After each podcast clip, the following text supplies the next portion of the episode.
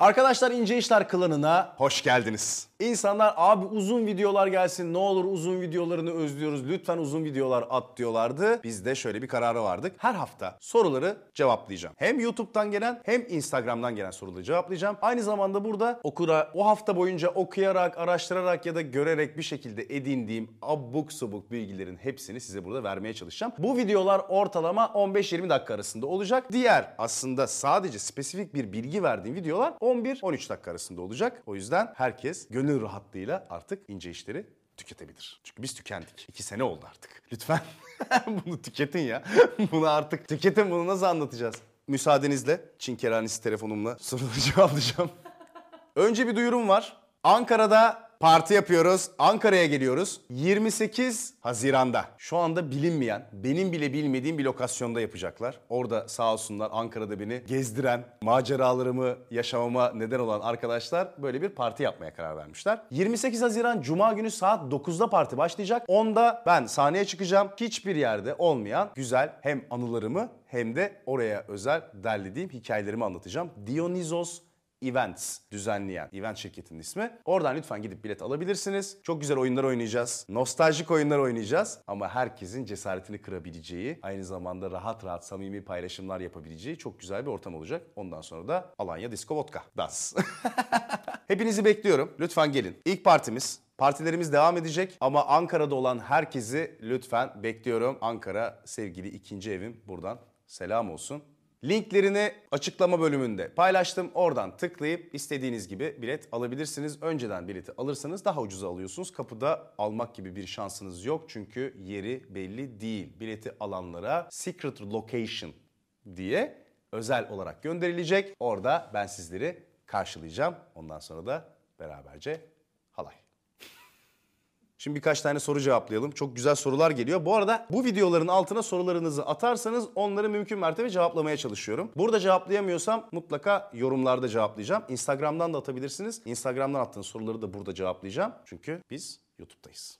Instagram'da olamıyorum ben. Niye olamıyorum biliyor musun? Geçen gün beni eleştirdiler. Diyorlar ki Özgür, elin yüzün düzgün, yakışıklı çocuksun. Yani Instagram'ına bakıyorum, bir de bunu en yakınımdakiler söylüyor ha. Diyor ki Instagram'ına bakıyorum hiç özenilecek bir hayatın yok. Böyle özensiz özensiz paylaşımlar, böyle kendini çekiyorsun. Böyle bir abuk subuk anlatımlar. Hepsi zaten video. Normalde story'e atman gereken şeyi efendime söyleyeyim posta atıyorsun. Niye böyle yapıyorsun? Annelerin şeyi vardır ya hani ya bak çocuğum işte onun 20 bin takipçisi var bak neler kazanıyor neler yapıyor. Bak sen senin 100 bin tane takipçin var sen hala hiçbir şey yapamıyorsun falan diye beni bütün arkadaşlarım en yakınımdakiler falan eleştirdiler. İçerledim. Üzüldüm. Üzüldüm yani. Geri bildirim benim için çok önemli. Ne yaptım? Hemen bir Instagram postu attım. Çalıştığım 12 yapımın köşkünün önünde beyaza da boyattık oraya şimdi mis gibi oldu. Şöyle bir politikacı duruşu ufka bakan. Dövmemde görünüyor. Efendim o özgüvenli duruşum var. O böyle ufka bakıyorum. Önümde bir hedefe bakıyorum. Hani belli o. Bir kere alttan çekim var böyle hem köşk gözüküyor hem köşkle hava atıyorum. Hem böyle beni alttan sen gör yukarıda olayım ben filan diye. Hani senin hayal ettiklerini ben yaşamakla meşgulüm pozunu attım. Bir de anlattım bunu böyle posta. İnsanlar isyan ettiler. Anlamadılar kara komediyi, ironi yaptığımı. Seni de mi kaybediyoruz abi? Biz seni böyle sevdik. Ben seni videoları atarken sevdim. Senin testislerine kurban seks adam yine kendin olmuşsun diye bir tanesi atmış. O anlamış ironiyi büyük ihtimalle. Ama insanlar abi seni de mi kaybediyoruz? Yapma ne olursun böyle yapma falan. Yok oğlum yapmayacağım öyle bir şey ya. Kara komedi olsun diye yaptım. Tabii ki bunu yapmayacağım. Ama atacağım Instagram'a böyle çok şekilli şukullu pozlar. Köpeklerle, kedilerle pozlar vereceğim. Siyah beyazlarda böyle duman çıkartırken böyle işte pozlar vereceğim filan. Böyle ufka bakacağım. Rihanna duruşları yapacağım. Hepsini yapacağım yani. Yapacağım lan. Öyle işliyorsa bu sistem öyle yapacağım ben de yani. Biz de ekmeğimizin peşindeyiz. Daş mı yiyelim yani? Kenidos taşı mı yiyelim? Kenidos diyorsun da buradan gidebilirsiniz.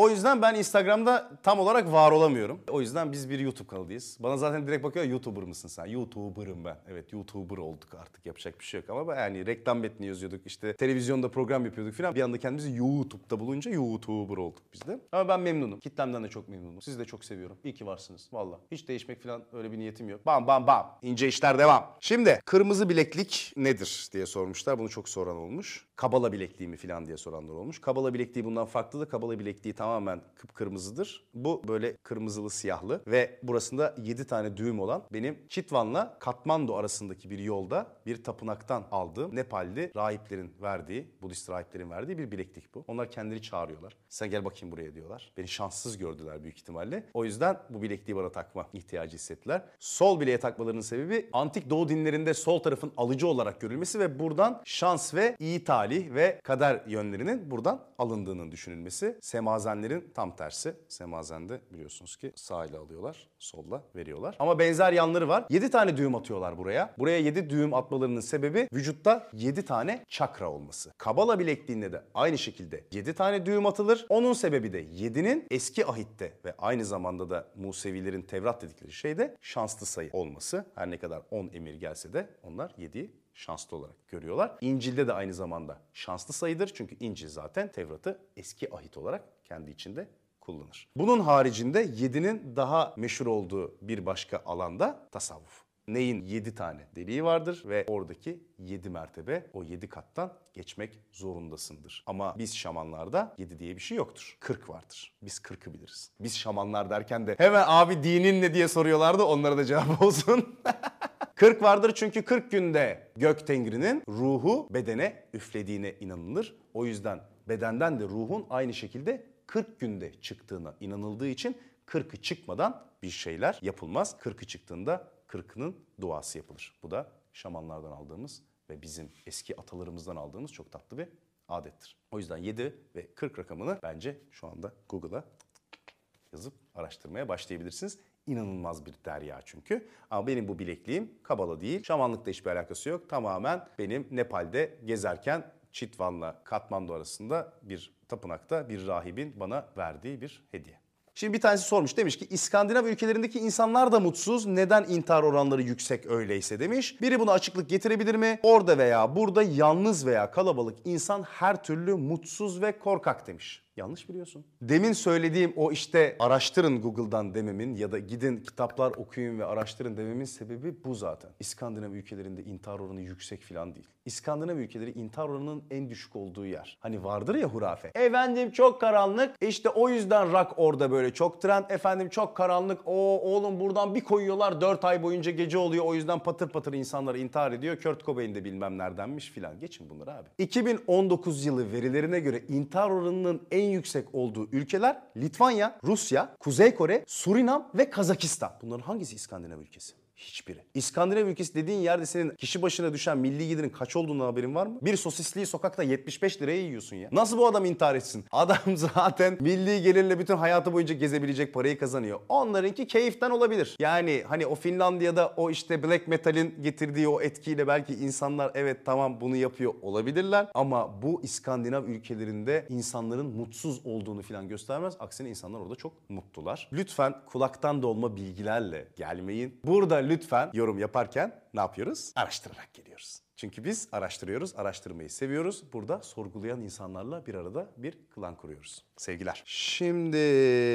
merhaba abi. Kafamı kurcalayan bir soru var. Soru cevap videosu yapar ve sorumu cevaplarsan sevinirim. Zira senden başkası içimini rahatlatacak bir cevap veremez. Teşekkür ederim. Öncelikle 17 yaşındayım ve üniversiteyi okumak istediğim şehirde konuştuğum birisi var. Bu kişi 24 yaşında ve hayatımda bu kadar isteyip sevdiğim biri olmamıştı. Yaş gözümü korkutmuyor ve büyük yaş takıntım da yoktur. Ama sizce 24 yaşında bir erkeğin 17 yaşındaki bir kızı arzulaması ve aşık olması normal midir? Yani sağlıklı mıdır? demiş. Bunun sağlıkla hiçbir alakası yok onu söyleyebilirim. Normaldir ama burada niyet çok önemlidir. Yani tabii ki yaş farkı çok fazla olduğu zaman buna gerantofili denir. Bu yani kendinden yaşça çok büyük ya da çok küçük kişilerden hoşlanmayla ilgilidir ama burada yaşadığınız şey eğer yani birbirinizle uyuşuyorsanız ve yani onun olgunluk seviyesiyle daha doğrusu onun hayatta paylaştığı ve ilgilendiği şeylerle seninkiler birbirini tutuyorsa yani diyalog kurabiliyorsanız burada hiçbir sorun yok. Oturup karşılıklı gerçekten bir sevgi alışverişinde bulunuyorsanız burada hiçbir sağlık ya da hukuki bir sorun yok. 17 yaşında olduğun için söylüyorum. Demiyorum. Ama eğer ki 24 yaşındaki erkek dediğin kişi burada bir şeylerden istifade etmek istiyorsa ve seninle diyalog kurmak yerine sürekli olayı bir cinsel boyuta taşımaya çalışıyorsa burada bir fesatlık araman gerekir. Çünkü yani tamam evet yani olabilir birbirinizden hoşlanmış olabilirsiniz. O seni arzuluyor olabilir. Sen onu arzuluyor olabilirsin. Ama eğer ki aranızda hiçbir paylaşım yoksa ve bu sadece seni elde etmek üzerine kurulu bir diyalogdan çıkıyorsa o zaman burada bir fesatlık arayacaksın ve ne yazık ki kuracağınız ilişki zaten sağlıklı olmayacak. Ayrıca da eğer bir cinsel ilişki kurarsanız da hukuki olmayacak. 24 yaşındaki arkadaşına selam olsun. Özgür abi merhaba YouTube'dan takip ediyorum. Sana ulaşmaya çalışırken bir baktım Instagram sayfası da varmış. Okuyor musun bilmiyorum. Okuyorum evet ama kesin okuyorsundur mesajları. Evet sağ ol doğru bilmiş. Kız arkadaşımla olan bir sorunla alakalı danışmak için yazıyorum. Hatta sorun mu onu da bilmiyorum. Uzun süredir birlikteliğimiz var. Ancak cinsel anlamda çok fazla ileriye gidemiyorum. Ne kadar açık yazabilirim bilmiyorum ama birlikteliğimizi ancak sürtünme yoluyla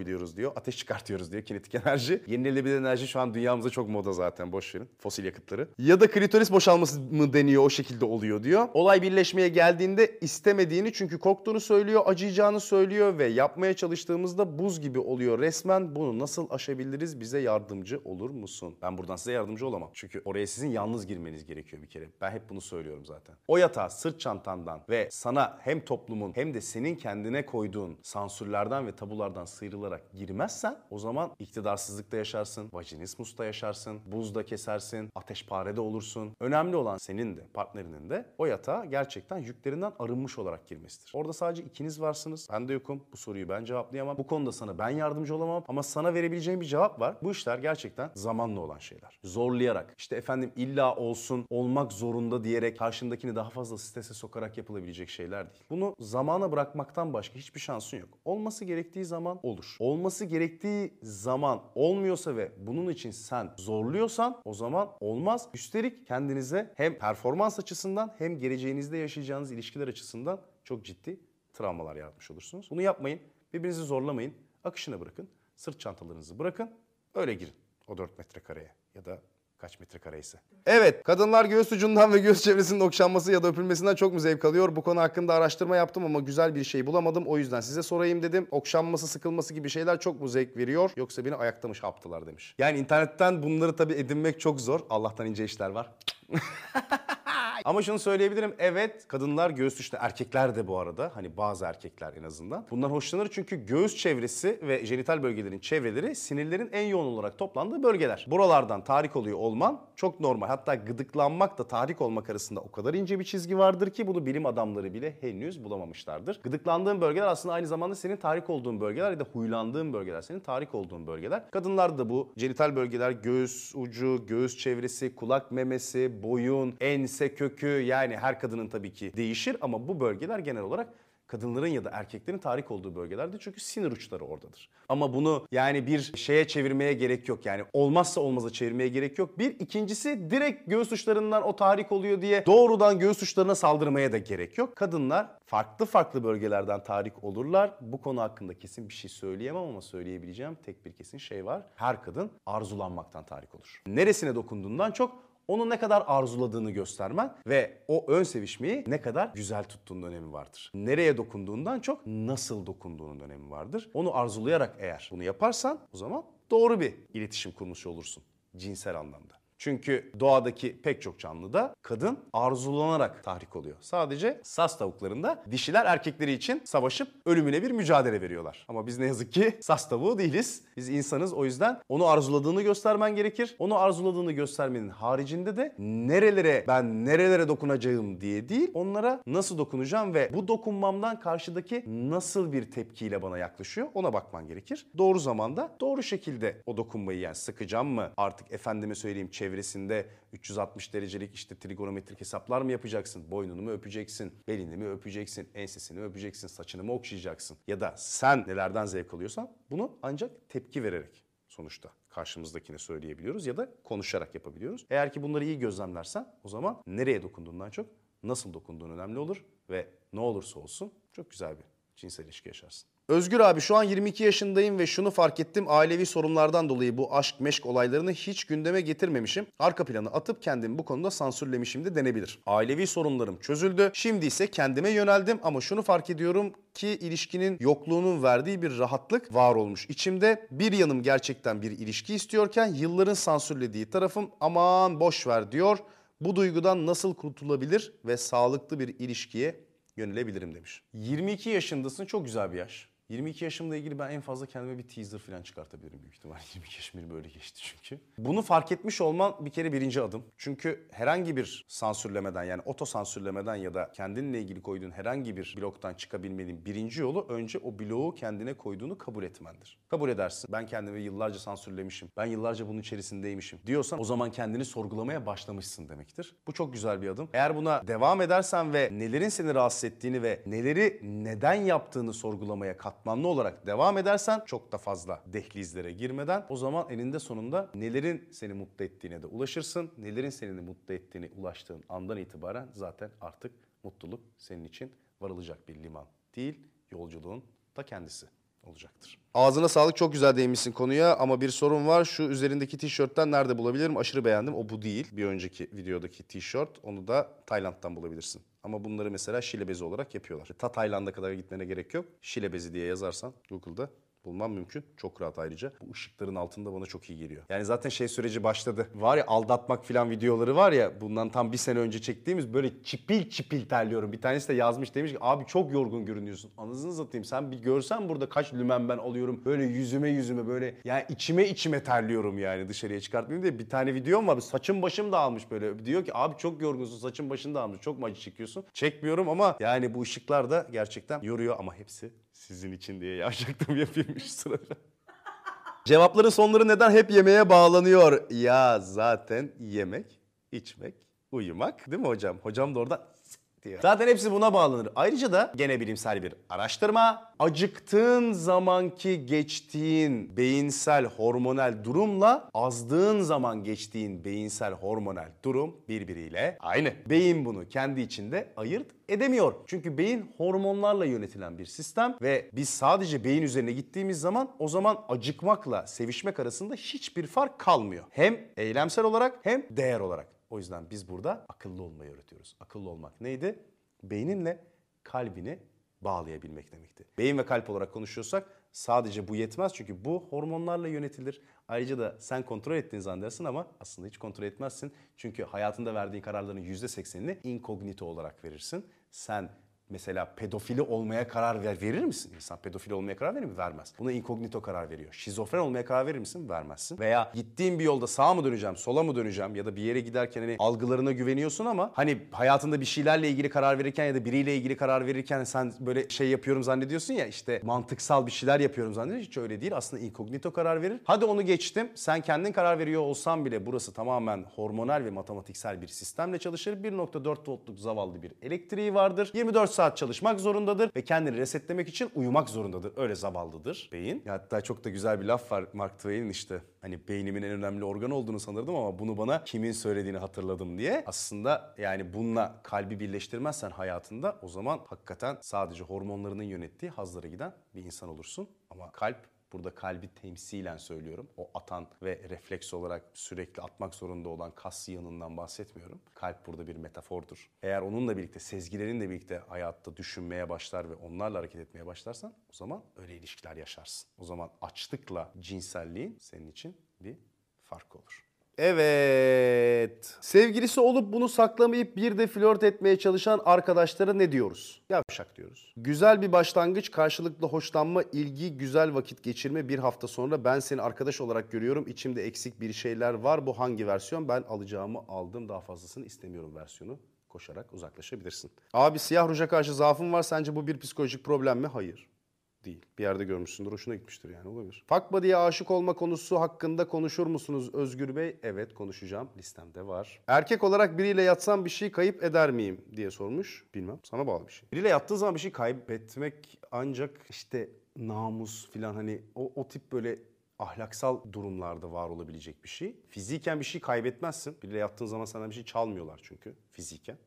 Ama ruhsal olarak bir şeyler kaybedebilirsin ama bu tamamen kiminle yattığınla ilgili bir şey. veya sen yatarken kendini nasıl oraya getirdiğinle ilgili. Demişler ki görüntü kalitesi çok kötü. İşte böyle mi olacak, dekor böyle mi olacak filan bir sürü şey söylemişler bununla ilgili. Geçtiğimiz bölümlerde görüntü kalitesi kötüydü çünkü Burcu hocam yurt dışına çıkmıştı sağ olsun. Tatile gitti. Kendisini çok seviyoruz ama varlığını bir daha ne kadar önemli olduğunu hissettiğimiz anlardan biriydi bizim için. Biz burada hani bir arada kendimi kendimize çekmeye çalıştık ama olmamış. Ne fokus olmuş, ne ışık olmuş, hiçbir şey olmamış. Yani ben bir daha aynı şeyleri tekrar tekrar anlatamam. Makine değilim ben yani. Aynı şeyi yapamam. Havası kaçar diye ben onları o şekilde yayına soktum. Yapabileceğim hiçbir şey yok. Ayrıca da Burcu hocamın artık sevgilisi var. Belli bir programa uydurmak zorundayız. Burcu hocamın sevgilisi var.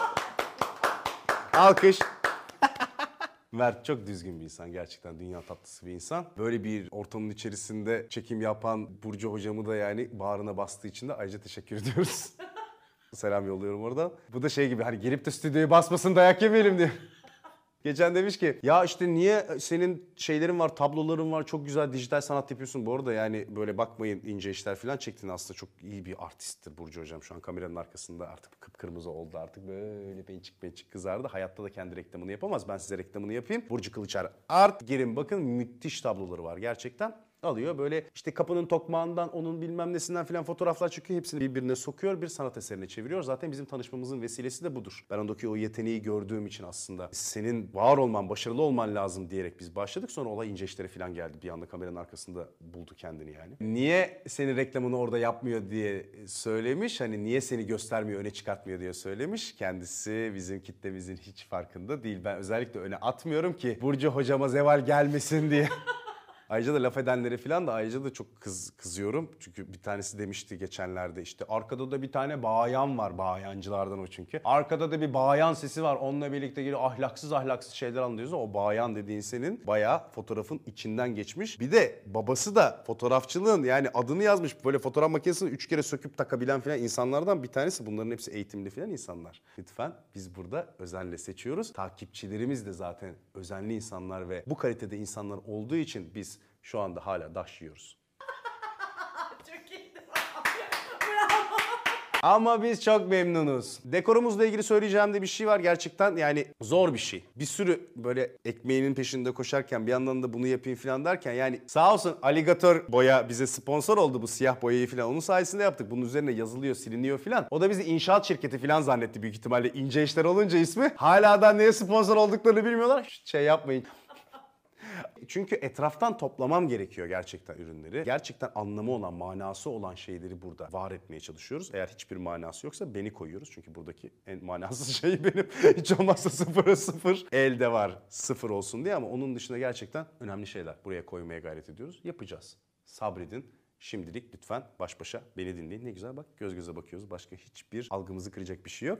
Ama bir obje buldum. İsmi Dikea Kupa. Kendisi Pisagor'un şu anda hani matematikten filan böyle sınavı kötü geçmiş olanlar büyük ihtimalle küfür ediyorlar kendisine ama sadece dik üçgen teorisi değil aynı zamanda çok yetenekli Thales'in öğrencisi kendisi. Instagram'da da bununla ilgili bir hikaye paylaşmıştım ama çok kısa anlatacağım. Çok önemli, çok değerli bir şey bence. Hem bu Dikea kupa açısından hem de Pisagor açısından. Pisagor açısından değil de yani Pisagor değerli biri. Hani o çok umursamaz şu anda büyük ihtimalle. Ama çok filozof olarak da çok değerli insanlar. Zaten antik çağda yaşayanların çoğu öyle. Sadece tek bir iş yapmıyorlar. Pisagor da gerçekten çok yetenekli bir şekilde hem matematiğe hem felsefeye çok yetenekli bir şekilde doğmuş bir zatı muhterem. Thales'in öğrencisi. Thales demiş ki abi sen çok yeteneklisin seni biz antik Mısır'a gönderelim. Antik Mısır'da o zaman bütün kadim bilgilerin böyle toplandığı böyle şey gibi avatarın ağacı gibi bir yer. Ve Pisagor oraya gittikten sonra orada kadim bilgileri aldıktan sonra geriye dönüyor diyor ki yani bu sadece matematik matematik değildir. Matematik aynı zamanda evreni ve insanı anlama sanatıdır diyor. Kendisine bir Pisagor okulu kuruyor Samos Adası'nda ve o okulun içerisinde çok acayip ritüeller de oluyor. Yani sadece orada matematik değil, matematikle dişiliğin, evliliğin, evrenin, hayatın filan anlamını arıyorlar. Her şeyin anlamını arıyorlar matematikle. Bu yola ulaşabilmek için bütün canlıların çok değerli olduğunu düşünüyorlar. Bütün canlıların değerli olduğunu ve ruhun devinimine ilk inananlar yani reenkarnasyona inananlar oldukları için doğudan almışlar. Et yemiyorlar. Vejeteryanlık vejeteryan kelimesi çıkmadan önce 1800'lü yıllara kadar Pitagoryan deniyordu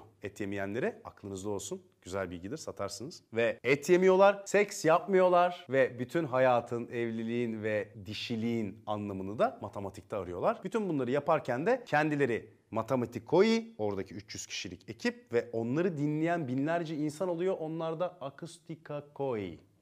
Yani akustik dinleyenler. Bu Pisagor okulundakiler öyle ritüellere giriyorlar ki artık bir süre sonra yazık garibim bunları ahlaka aykırı diye okulun içerisinde Pisagor'la birlikte yakıyorlar. İşte bilimin önüne politikanın ve ahlakın geçtiğini gördüğümüz çok güzel bir örnek. Şimdi ben politik tarafı bir kenara bırakıyorum ve bu elimde tutmuş olduğum Dikea kupa aslında ne işe yarıyor onu söyleyeceğim. Bu Pisagor'un icadı. Dikea kupa adalet kupası demek ve bu adalet kupası içerisinde bir sınır barındırıyor.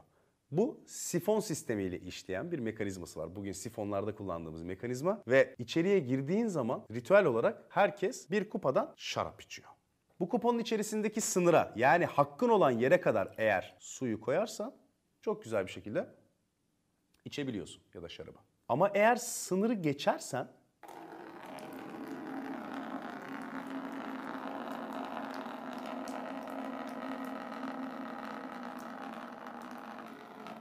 bardak tamamen boşalıyor. Tamamen. Yani içinde senin o az önce biraz daha şarap içerim, azıcık benim kafam daha güzel olur diye koyduğun şarabın tamamı boşalmış oluyor. Ve buna göre Pisagor diyor ki eğer hakkın olandan daha fazlasını almaya çalışırsan elindekilerin hepsini bu okulda kaybedersin diyor. Hakkın olan kadar aynı kupadan aynı miktarda herkes içecek diyor. Ama sorun ne biliyor musun? İnce işlerle ilgili. Şimdi ince işleri dönüyorum. Sene 2019. Bizde de sorun şu. Evet hakkımızdan daha fazlasını almaya kalkarsak biz kendi kasemizin tamamen boşaldığını göreceğiz. Eğer ki hakkımız olan hazdan ve mutluluktan daha fazlasını erişmeye çalışırsak evet elimizdeki her şeyi kaybedeceğiz. Daha fazlasını istersen var olan elindekileri de kaybedeceksin yani. Atalarımızın da söylediği gibi dimyata pirince giderken eldeki bulgurdan da olursun eğer daha fazlasını istersen. Bu cepte. Pisagor'dan biridir. Ama asıl yapman gereken şey ne biliyor musun? Bunlar benim asla hakkım değil diyerek o kupayı hiç doldurmamaya kalkmak. Bu da aslında sana elinde var olan hayatın tamamen akıp gitmesini izlemene neden olur. O yüzden hakkınız olandan daha fazlasını o kupanın içerisine koymak evet yapmayacağınız bir şey ama o kupanın içerisine koyacağınız su, şarap ya da aşk hakkınızsa onu da o sınıra kadar koymak zorundasınız. Çünkü iki türlü de elinizde hiçbir şey kalmaz.